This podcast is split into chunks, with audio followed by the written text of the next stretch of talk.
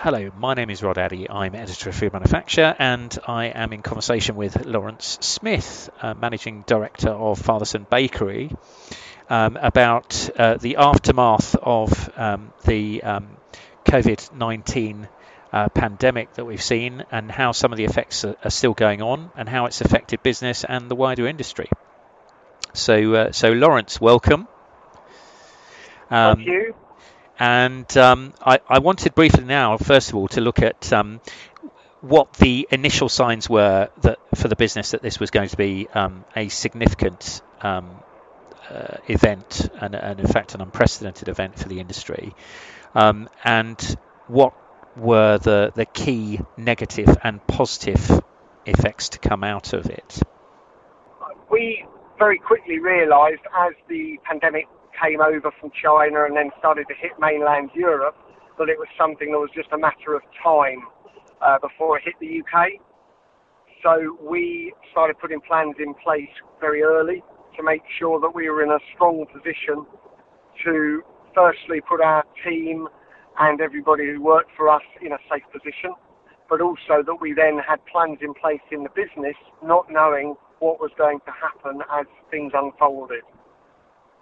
Yes. Um, so uh, initially, in terms of the impact on on revenue, what, what what sort of hit did you see? The the big impact for us was when the lockdown started to kick in, and um, two of our key channels, so hospitality and in particular garden centres, were closed off, which left us with our grocery, our convenience store, and our um, farm shop business which was still 50% of our distribution points, but obviously a lot, you know, not, not our full sales performance.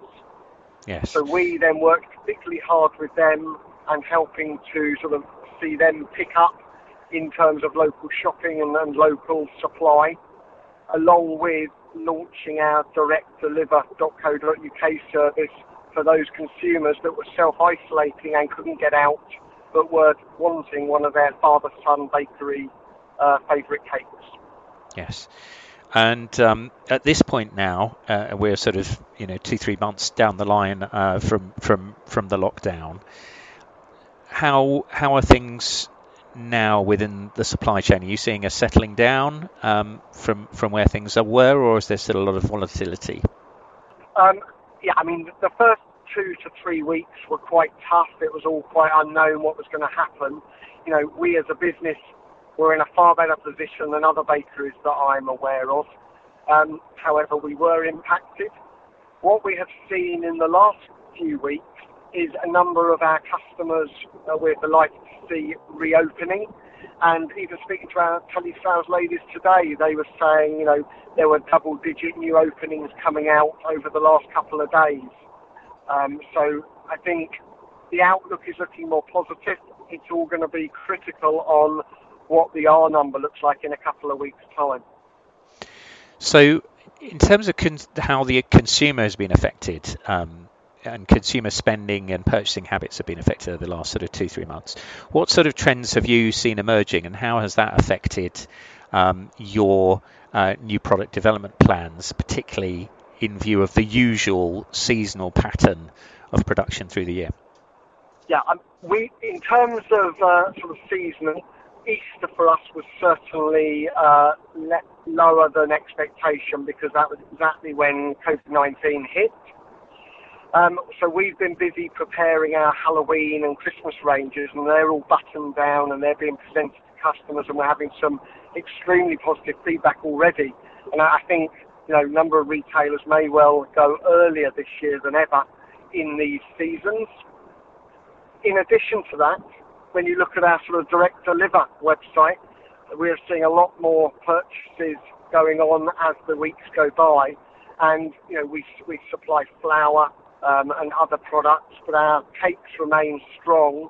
Um, and one range of cakes that's come out very strong are actually our fruit pies know, we believe through uh, retail as well as our website that people are buying them to actually freeze down so that they can then have them to last longer and use them sort of as a stock item rather than sort of consuming them within the ambient seven days they currently have. Okay, interesting. So, looking forward over the next 12 months, then, um, for the business, but also for the wider industry, what what do you think are some of the the the, the important lessons that um, uh, the industry and manufacturers need to think about that have come out of this? I think the, first thing is the ability to uh, make change and be nimble. Certainly, something we learned very quickly was that you know, every day things change. You know, so much so that our logistics team change the routes our vans are going on on a daily basis, depending on who's coming on as a, as a, as a previous customer opening up again. But certainly, you know, when it first happened, we were amalgamating routes so that they became efficient, but we were able to still service our customers. Other, you know, key things to look at are the products that consumers will be looking to buy and their buying behaviour changes. So online, the types of products they're going to be looking for, so something they can put in the store cupboard.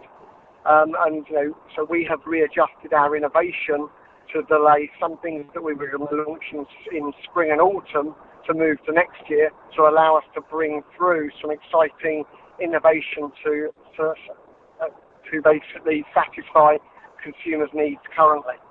Yes, um, and in terms of um, things like um, uh, site operation and um, health and safety elements for staff and that sort of thing, um, do you think it will have, have, changed people's approach permanently?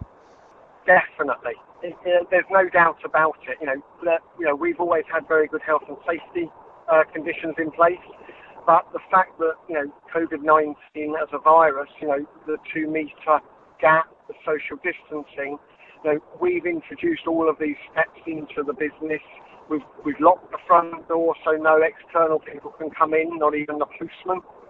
Um, so the way in which we're going to do business, I see, will change. There will still be a role and a need for distant face-to-face meetings, but the regularity of those, certainly for the foreseeable future and the next 12 months, is not going to be anywhere near the level it was pre-COVID-19, and, and I struggle to see in the future how that will be the case unless viruses like this can actually be completely eliminated, which to date it's impossible to, to confirm. Yes. All right. Okay. Well, thank you very much, Laurence. This is Rod Addy for Food Manufacture.